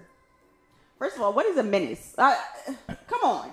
I wonder if if this energy is is going. I mean, I know the answer, but you know, uh, um, I I wonder if this energy is is still going to be there. You know, um, after after a sporting event. You know, after after you know the Knicks finally win an NBA championship and and people go out and flip cars and knock down street street posts and and street lights and everything. You gotta and, pick a different team. That's not going to Somebody that's on the cusp. That's the greatness. Not even close. Come on, man. My cousin's a Knicks fan, so I'm gonna get a jab. you know, so so so I'm wondering is is is that same energy, you know, going to be there for for those types of things? Like if there's an officer that that that breaks up, you know, a scuffle because Syracuse won, you know, can that officer now sue? It's usually hockey, bro. Well, I, I, I mean, I mean, right, the, the, the premise is, is, is, is actually accurate, right? Can that cop now sue because they were rioting in the streets? Right. Is it, is it now subjected to the cop's opinion? Right. And and is this just for protesters or Exactly. demonstrators? Right. You know, Because I think that they would try to hide behind misconduct in a celebration versus someone voicing their opinion and speaking up for political activism. Exactly. Not like the hugging and kissing going on at January 6th. Right. Correct. and only one of them is accepted in the eye of these lawmakers. That's weird. I just keep coming back to look at all the things that, are, that they're putting up against us. So it's voter suppression. Now we can't peacefully protest. You know, there's all these things that are set up to hold us back and from being a voice. Right. And it's wrong. Right. What's what's the messaging I mean, in, all, like- in all of this messaging, right? What is the what is the actual message they're trying to send to us? Stay in your I- I- I place. that, right. And, and my thing is, is that I think about it. Somebody talks about professions. Like you choose to become a cop. You choose you you dream that up. You said in your mind, I'm going to do this. This will be great for me. The moment that it impacts your mental health, and the moment that you are afraid to go to work, then you need to stop and you need to find another profession. What I don't understand is that there are a number of other professions that are dangerous. The social worker who's showing up to these random strangers' houses, and the only thing that they have, Uh, they're not protected. right? And I mean, you're not, you're not, Police carry weapons. right? Exactly. There's no weapons in social work. You don't learn how to physically defend yourself with uh, safe crisis management techniques. You're not even allowed to think about putting your hands on a client, a, a person that you're working with, or anybody in their network, right? That's why you're not even trained to do that stuff. But I'm expected to go into this house, and even the idea that I might take their baby out of their house, or the idea that I'm gonna make them do a whole bunch of stuff that they don't want to do so that they can keep their baby in the house. You think that they're not gonna lose their stuff? But I shouldn't be protected going into that space. I shouldn't be protected walking into that house. That doesn't make any sense. But the police who are trained, who have the equipment, the technology, the resources. And most Are- of the time with a partner that has that backup. Right, because a lot of times you're The social you can be going to these houses by yourself. and you don't know who's in there. But we want to protect cops. Because we can go in together as police officers and still call for backup. Let me, let me tell you what happened when I go to that house. Social workers all cops. But here's the thing, as a social worker, I have no walkie-talkie. All you got is my boss having a copy of my schedule. Knowing where you're going to be. That's my safety. Oh, we got Uh, some comments. Yeah, yeah, the comments on Gary E. Brown says uh, U.S. Rep Val Demings is not. Uh, Katrina, she says um, we know that according to the U.S. Constitution, uh, does not apply to black people. Um, Sabrina says, why do they continue to treat cops like they have no choice in their profession? Church say amen. Amen. Uh, Gary Gary E. Brown uh, says uh, they only do that stuff for hockey in New York, in part because they're close to Canada. Uh, in order to celebrate, we need to have black hockey teams. Yo, to that point, we, We gotta did a money. story- We did a story. Uh, uh, Tennessee State. They're going to be the first um, HBCU with a black hockey team. So they're about to get all the black Canadians. come on down, come on down here and get some soul food and hockey, bro. Like I'm, uh, I'm, I'm telling you. Um, uh, so, um, uh, folks, we are going to put a pin in it right there for our news coverage. Um, we do have uh, two other news stories that we're going to get to tomorrow. So for now, we are going to uh, interview our guest. Uh, um, again, we have um, one of one of the pillars of our um, uh, uh, of our community here. Um, a, a great example, like I said at the top of the show, um, not just of, of a black man, but a great example of of a human being. We we have with us Principal Sims. So uh, let's uh, let's jump it off with this. Um, Principal Sims, if you could reflect um, on your uh, 25 years um, as as a black educator, um, what would you say? What are some of your reflections? Um, what are some of the things that you uh, um, have have learned? You know, can you um, tell us about the last 25 years and your matriculation? First of all, that was a very uh, gracious introduction. Oh, I'm humbled.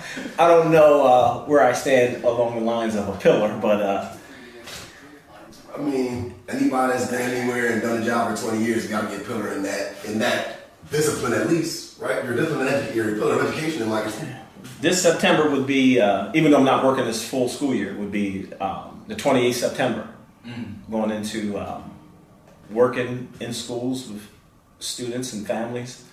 Um, it's been a great experience. There's been um, some ups and downs, but as I leave the profession, um, there have been way more ups than downs. Um, I think that this profession is not much different than other professions where as a black man I think that I had to go had to go above and beyond in order to make each one of those steps from a teacher to a dean of students to a small learning community facilitator to an assistant principal then eventually to principalship. Um, but you have to keep fighting the fight. A lot of the things that we were talking about in the show um, you just have to keep going knowing that the odds are against you or the playing field isn't always fair. Knowing that when you get in those positions you can do the right thing and be representative of your community and help kids and families. Um, i think that was the, the, the, the biggest thing that i was able to take away from it and also to be in a position of influence to hire people mentor people um, because I was influenced by great mentors. Um, I call him the GOAT, the late, great Leon Buddy Glover was someone who brought me on board.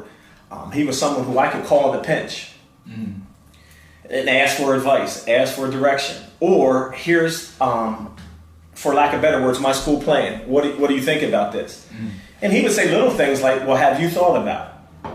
And I would consider and you just need those type of people in your life and especially in your profession so i've always tried to be that same type of person um, just for people in general um, to be there for them to be able to offer opinions to be able to offer support guidance and direction um, i may not have always been the person to be able to give them what they needed but just to kind of be a resource to be able to reach out to other people and say hey i know somebody who is looking for this or needs that. So if I couldn't do it, to extend my net and resources um, to be able to, to help other people. So I don't know if that answers your question, but I mean, it's it's it, through it all just to be able to have an influence. And I know it's cliche, like to touch the future. Um, in a non-vain way, there are times when I know I've done a good job where students who tended to get in trouble or be problematic or weren't always successful in school, when I see them at the store or at the gas station, they come up to me, yo, Mr. Sims, what's up, man? And this was a kid who I had to discipline or to take privileges from, mm-hmm. you know, school privileges. And deep down inside, I know that I could say I've never done a kid wrong. Mm-hmm. You know, like we were talking earlier about that that that police officer, that judge, mm-hmm. or that lawyer who just did something to close the books. Um, it, it just doesn't rest well with your heart. You just you do the best that you can to meet the needs of people. And you you just want to be fair, mm-hmm. and you want to teach. Right. Because what I've also learned is when it, when it comes to discipline, not every circumstance requires a consequence. Mm-hmm. Turn it into a teaching moment. Right. Um, there's accountability. Like I don't have to suspend you because you called the teacher a mother flower. Mm-hmm. I want to be supportive of teachers in the classroom environment, but at the same time, in the bigger scheme of things, is there something restorative that we can do together with the student and the teacher to just rebuild the relationship. to rebuild the relationship? Because you know what, I, I I try to always help adults understand why did he or she say that? Why are they acting that way? What's happening outside of school and what are they bringing into school? We have to take those things into consideration. Not to excuse those behaviors, but be empathetic You gotta acknowledge the person. and understand. You know, let's get to the root of the behavior, the anger. And that's important. If you don't do those things, again, we're back to that uh, school to prison pipeline. I don't want to help kids get used to accepting consequences. Hmm. Say that again. When when you do that, all it does is it it's it. You know what? If you're used to getting suspended, you're going to get used to getting arrested. Let's get out of that that vicious cycle, that pattern of behavior, and and how can we as teachers, classroom assistants, principals, anybody who's associated with the school system, what is it that we can do to help break the vicious cycle, especially in in urban public education? Right. public education, um, public education in general, but especially in urban environments. You know, I think someone from Philly might laugh at us when we consider Lancaster an urban environment or York an, an urban environment, but it's the same on a smaller scale. It's a Lancaster is a microcosm of Philadelphia. Yeah. If you make if you spread Lancaster out 20 more times, then you have Philly. Right. So Racism and all. I promise you that the racism here and the internalized racism is a whole lot different. Oh, oh, oh, oh, really? Because uh, uh, here's Oh, the well, thing. Here's the thing. the thing. internalized racism. Here's That's the right. thing. Here's the we don't thing. kill but each you other know here. what? I can go to Philly. I can go to Philly, and there's a number of people in positions of power who who are black people, Mm-hmm. and then have the authority to hire more black people. You look at these organizations in Lancaster; they're either run by a white person or a white Hispanic. How many of them are Afro Latino? Or a Latino person who's like a part of the diaspora or open Well, you heard or that kind of stuff. You gotta stretch it out. We Yeah, got I- our three. You know, you gotta stretch it out. You know, if we were larger. Well, listen, I'm always I'm always encouraging, and y'all gonna hate me for this, but I'm always encouraging Philly people to move here. I put it in all my Philly groups, jobs, opportunities. I always I put it in all kinds of Philly groups. And I'm like, come on, y'all, come move here, because you know where they don't want to go. They don't want to go to um, Drexel, Philly. Drexel Hill, or Darby. They're done with that. They're done with Sharon Hill. They don't want to go out to Norristown. So you know where I'm encouraging them to come to? Lancaster. I can't wait either, y'all.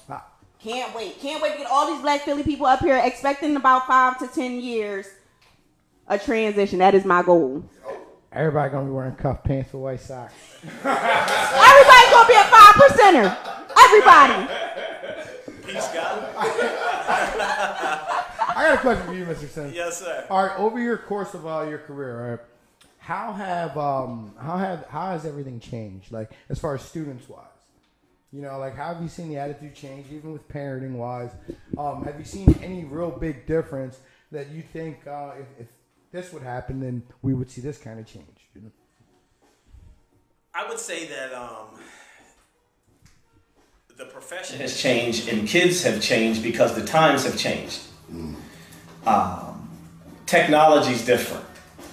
Um, like when I first started my career, if a kid brought a beeper to school, that was a problem. You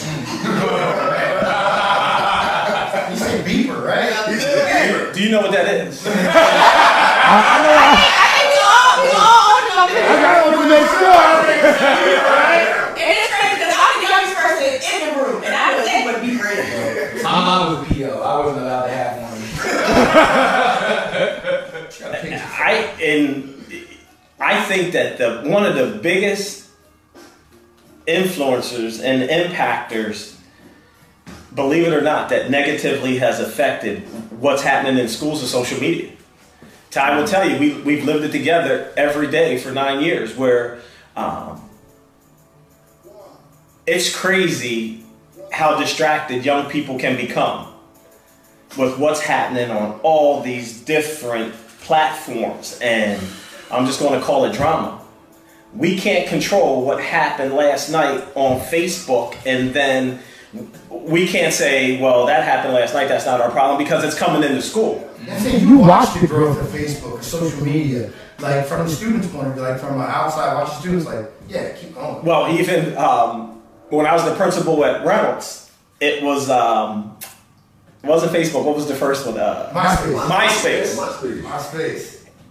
And that was sort of under control. It just didn't morph to what social media looks like now. And I think with, because of all of the different platforms, um, and it's not for me to say to parents, why are you allowing your child to have access to this at night when you see how it's negatively impacting not just their school, but their life? Um, you're, you're allowing your child to be exposed to all this negativity that's out there in that world of social media. So back to your question, I think that um, that's one of the, the, the biggest changes that I've seen where technology should have been a supporter and a supplement to learning. In school, we've tried to make it that, but outside of school, it's become a big distraction and a negativity. It's a pacifier. Um, it, uh, um, it's, it's, it's funny that you brought uh, um, uh, that up. I, I wanted to. Oh, I thought you were going to talk about the beeper. Oh, no, but it does. Uh, um, but it does have to do with uh, with with technology. Um, um, Lady L, Lady L, and, and, and I were talking this morning. Um, I'm talking about um, professors and, and, and everything like that, and, and talking how um, uh, some some professors kind of kind of teach antiquated information. You know, uh, when when I talk about myself in my journalism classes, you know, uh, they didn't teach us anything about social media, even though social media was like this new budding thing um, in 2003. Um, uh, it, it was this new and, and, and budding thing, but like there wasn't this uh, uh, gravitation to it and, and like how to how to properly use it for your everyday life. So my question is, do you see in the future um, um, more so like elementary schools and and uh, secondary schools um, implementing social media um, and the use of social media into their curriculum? That's hard to say, but I think it would be a good thing to do. Um, I mean, you the man. You the man. Not not avoiding your question or getting off topic, but I think as I go back to the original question, what hasn't changed is the lack of multiculturalism and diversity in curriculum. We're still teaching Black history through Harriet Tubman and Martin Luther King and Malcolm X. Um, we have to have a much better written, culturally relevant curriculum that's real. Um, and I think that that's a direction that school districts are trying to move in. Sometimes I think it's token. Let's just say we're changing the curriculum, but what what is the real investment? Right. You know what I mean? Um, so how are we reaching out to the community and bringing other stakeholders in to say what should this curriculum look and sound like? Because if we're not getting it from who we want to impact, people of color, people who have been discriminated against, um, if we're not hearing their voice and not letting them have a voice in what the curriculum is going to look like, then it's going to go back to that word token. So then, where does that where does that change um, that change start? Because like we, It starts at the top. You have to have a school board and a superintendent who is willing to really make real change and do the research and bring forth committees. And I used the word vet earlier and kind of vet the curriculum. Where are the gaps? What are the needs? Um, if you're just, again, just going to randomly just say, okay, we're going to add this class at the high school in history. No, uh, that's just in passing. Like, what is the conscious effort Mm. to make change? Right. And again, it can't be one person. You got to bring in other stakeholders. Right. And unfortunately, I know I and I keep having this. I I keep mentioning this. I had a conversation with Dr. Rau. Maybe it was before COVID had started, and I had and it was about the 1619 project. I'm like, see, look, we can kind of not solve this, but we can definitely mitigate it with the 1619 project. It's already been kind of vetted and just kind of ease it, ease it in there. And then her thing was, well, she didn't have no black teachers to teach it. And as a black parent, I'm not trying to hear that. As a parent whose kids go to your district, you telling me that you don't have enough black teachers to teach my kids something as a parent that I think that they should know? That's a problem for me. And that to me said that, oh, well, your history is not important. What your kids need are not important. But it's not just about my kids, it's every other kid that looks like my kid that has a shared heritage. And it should be up to the educational institution to make sure that that information is equitably distributed and not say, well, I don't have enough teachers who look like said students. So then we can teach white supremacy. That's okay because we got more than enough white teachers. Wow. Right? That, that, that's But what, why don't we have more teachers of color? Why not? The whole college. There's four colleges here. I just I'll raise a point to say the school district of Lancaster has always hid behind we don't get teachers of color to apply or people of color to apply.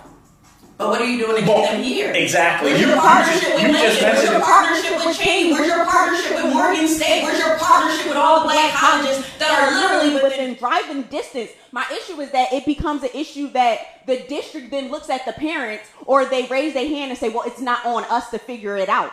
And me as a parent, I'm coming to you with ideas on solutions that then you as the administrator then can take heed to and move forward instead of me as a parent. Now I got to do my parenting job and I still got to do your job and teach my kids the stuff that you're refusing to teach them because you don't have black teachers. Well, If you sit there and wait for it to happen, it's not. You got to go get what you want. Mm-hmm. You just said seven minutes ago that you're you're encouraging your friends to come to Philly because from Philly to Lancaster because of opportunity and what it won't look like in some other places. We could be doing the same thing, like you said, contacting the 14 schools in the Pennsylvania state school system were originally teacher colleges. Yeah. Mm-hmm. It used to be Cheyney State Teachers College, Millersville State Teachers College. That was the name of Millersville University. Mm-hmm. Over the years, it changed from Millersville State University to Millersville University that we know what it is now. I don't want to get hung up on that, but what I'm saying is there's still schools, teaching schools. Reach out to each of those 14 schools and who are the minorities that are in your education programs? Right. Can we meet with them? We're going to come and do a career day and do a, a 15 state, a 14 state university bus tour over the course of the year. How hard are you really And reach out to those people. So how hard are we really trying? So then, whose job is that? Is that me? As a parent, should I then be going out here making phone calls on behalf of the district because I want my kids to be educated and I want them to get certain things. And if the school district's telling me that they need this, then I'm going. I'm going to grab my pail, my water bottle. I'm going to truck up and I'm going to do this I work. think it goes hand in hand. But I, I think as a taxpayer, you have every every right to go to the school board meeting where there are open comments, make the statement, and ask the questions to push the envelope to say, how's it? How can you, as a school board, make impact and change? Exactly. There, here we go again. They are, I'm gonna go back to the meetings with my They, own. they are elected officials who are here to meet the needs of the community. Exactly. And we feel as though this is a need that isn't being met. I'm not gonna say do your job, but do your job. this is what we this is what we need. And I feel like if there was more of, of a clamor um, from from us, from the public, um, for hi- hiring more more um, black teachers, um, then I I really think that there would be some kind of response. But there's there's not a clamor. But if you take this deeper, there needs to be more of a collaboration with the city and the school district. Because there is a lack of culture. I, you know, I have a, a buddy of mine from Cheyney. That's I graduated from Cheyney. It's funny you brought that up. Um, and he calls Lancaster Mayberry. It's an ongoing joke. I take it on the chin. He's from North Philly. It is what it is. He's my boy. Um, but in his eyes, this is the country. How do you live there? There's nothing to do. And that's going, to, that's going to be the mindset of people that we're trying to recruit. So we got to be able to say to the Fulton Theater, put on some black plays. Yeah. Yeah. And I can go down the list of ways that we could diversify and make Lancaster more culturally lit, rich to make it attractive. So someone doesn't say, you know, I know t- people who did go to Millersville from Philly, for example, mm-hmm. Started working in the school district of Lancaster and would go home every weekend because there wasn't anything to do. And then they got in that pattern of behavior of going home and just said, you know what? This place isn't for me. So it's deeper than just attracting them. How do we get them to stay? Right. I had a grand idea years ago that kind of fell on deaf ears. Let, let me run this project. Let me help recruit, but let me help retain. I would go to, I'll name something off the top of my head. Let's have a partnership with Kensington Place. If you are a new school district of Lancaster employee, you get $100 off your rent. And let's go down the line. Uh, Faulkner, Faulkner Oldsmobile, you'll get 10% off of your car. And just kind of put together this package to say, hey, young lady with a degree in English from Millersville University, from Philly, if you come here and work, besides your salary and benefits, here's this portfolio. You get two free movie tickets to, uh, what's it called, the Ma- Manor Cinema. And just kind of build all these relationships within the community. I just think it takes little things like that. Worst case scenario, I'm- you're going to look at that package and go, this, the, the, the community's nice, We're getting mad love. the benefits are nice, the salary's decent, and then I got this little portfolio of all this cool stuff I can do. I'm gonna stop talking because you're chomping at the bit. Listen, Let's because get to the comments. Let's get to the comments. All right. Uh, so um, Gary E. Brown says uh, Principal S should run for mayor. Uh, uh, Taekwon says um, the, f- the familiarity with discipline is an interesting convo. Jeff says uh, that is truly interesting and under-examined point of view. Powerful. Um, Gary Can I says. go, uh, can, Jeff, what, what does he feel as though is Um, uh, talking about uh, the familiarity with discipline uh, is, is an interesting convo. He he um, responded to uh, Top uh, saying that that is an interesting and under-examined point of view, and it was powerful. Okay, okay. Um, uh, Gary E. Brown uh, says uh, yes in Northern Virginia, Fairfax County. Um, uh, Fairfax County will be the first to implement critical race theory. Uh, Jen says, uh, "Tell me more. Uh, what does that look like? We should get coffee soon, Mark." Um, and he says, "I love," and she says, "I love that stakeholder collaborative approach." And we need to be talking about our recruiting strategies for teachers of color. Um, Gary E. Brown says, just think about it. The school system that is right next to Mount Vernon, uh, Virginia, is going to teach critical race theories. Uh, Venus says uh, the parents don't know either. Um, Jen says um, that should be written into the equity design plan and says yes. Uh, city city slash SDOL collaboration. Uh, and Gary says preach on principal.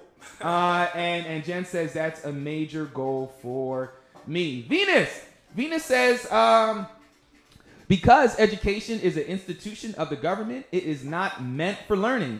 And many blindly trust the educational system. The system is not meant for learning, it is meant to educate. Learning allows for critical thinking and civic engagement. There are teachers who teach this way, but it's against the grain when it should be the way of the curriculum. Um, That's a wow statement. yeah. it's heavy. Um, LaRock, hey LaRock, good morning. He says, uh, Jen, hit me up. I'm already trying, uh, trying to bring them in as a partner on my project. Land use policy is big when it comes to this issue, talking about uh, SDOL and a city collaboration. Uh, Jen says, I love this. Building incentives into the benefits package from the community. And Jeff, good morning, Jeff. Jeff says, uh, what the principal is talking about is building a community, a true community. Uh, Jen says that she is writing all this down. um, and um, and LaRock um, responds to Venus and says, uh, "Facts, Venus. It is a tool for indoctrination and brainwashing. So we had a bunch, a bunch, bunch of uh, uh, um, comments. Love the engagement. Yes, keep it, um, keep it, keep it coming, folks. Um, so, so, um, Brother we- Brown, assuming. Yes. Uh, Mr. Brown mentioned uh, critical race theory. That is a whole nother conversation that you could probably have a whole show on. Yeah. because that gets deep. And the misunderstanding of the purpose for the teaching. Um, I don't I don't want to open up a can of worms, but there's this belief system that as a white person, I shouldn't have to be exposed or teach or make kids learn this because there's this guilt factor. I didn't have anything to do with what, but it's bigger than that. And I, You I talking may about- you talking about point of knowledge I, I was I was a part of this conversation with you last year, or two years ago. so critical race theory is a very hot button topic that's not going to go away and it's going to be interesting the direction that it takes across America, across school districts. And who does adopt even anything that's close to that line of teaching. But can't can't can't that same argument be made on the flip side? Then be like, hey, I was, I was never a slave, so why am I learning about slavery? Exactly. You, you, you you know like like why why as a black person you know I don't want to hear about my ancestors being beat brutalized thrown off of ships and everything like that like I want to hear the good stuff tell me the good stuff. I want to hear the good stuff. So it can't that same conversation be They're flipped gonna, they, they don't want to flip that conversation on its head, though. You know what I mean? They're okay with the way it's been going. They're not going to change the Right, and it's okay to keep telling black people that they were slaves instead of saying like, no, they But were that's the kidnapped and an enslaved like how many how many kids in in in America think that their black history started with slavery? I just I have to go back to the the diversity and the changes in curriculum that are needed. You can do every you can have the perfect curriculum, but if you haven't trained teachers to understand what they're teaching and why they're teaching it, because some people aren't going to be ready for that. And if you're not ready for it, then maybe you're not in the right place. So there has to be professional development. You can't just create this curriculum and then say, "Here, teach it." Right. There has to be some learning that that's that's done by the by teachers. I'm reading a book right now. It's probably not that's going to be anything that's going to surprise you or blow you out of the water or something that you haven't heard of. But um, HU or HO, um, Emmanuel HO, uh, Uncomfortable Conversations with a Black Man, deep book. Um, I would recommend anybody to read that book. The book is so deep, so good that I'm getting towards the end of it, and it's almost like a good piece of cake. I'm slowing down on it. I don't, want to finish it. I don't want it to end, so I stopped reading it for about a week. Um, I'll probably finish it this week. Um, but a great book that dives into history and perspective and the understanding that white America should have about the black experience. And I'm going to say why we are the way that we are. Just a great book. Whew, man um we, we need more time, Mr. Simmons. I, I, I, I am I'm I'm upset they gotta end this We didn't even interview. we got a conversation. I'm upset um I thought I was Man. going to get some hot button, hot seat in the hot seat questions. We didn't get to it. We didn't get to that part. I- I- I mean, Conversation was quality. Yeah, yeah, yeah. Um, um, so, so, um, yeah, yeah, folks. Um, unfortunately, unfortunately, uh, we are coming up on that ten o'clock hour. What, what book is it one more time for the, for the, for the, for the comments? For that? Look. Uncomfortable Conversations with a Black Man. Emmanuel H.O. A-C-H-O. Um, Acho, I'm sorry. Uh, so, um, uh, yeah, yeah, we, um, Principal Sims, we definitely have to have you back. Um, Everybody wants to know what's next in the comments. I'm yeah, yeah, yeah. Well, well, Right well, well, we gotta get, we, we, we gotta, we gotta end the show, folks. Um, uh, but, um, but yeah, yeah, yeah, folks. Um, thanks for listening.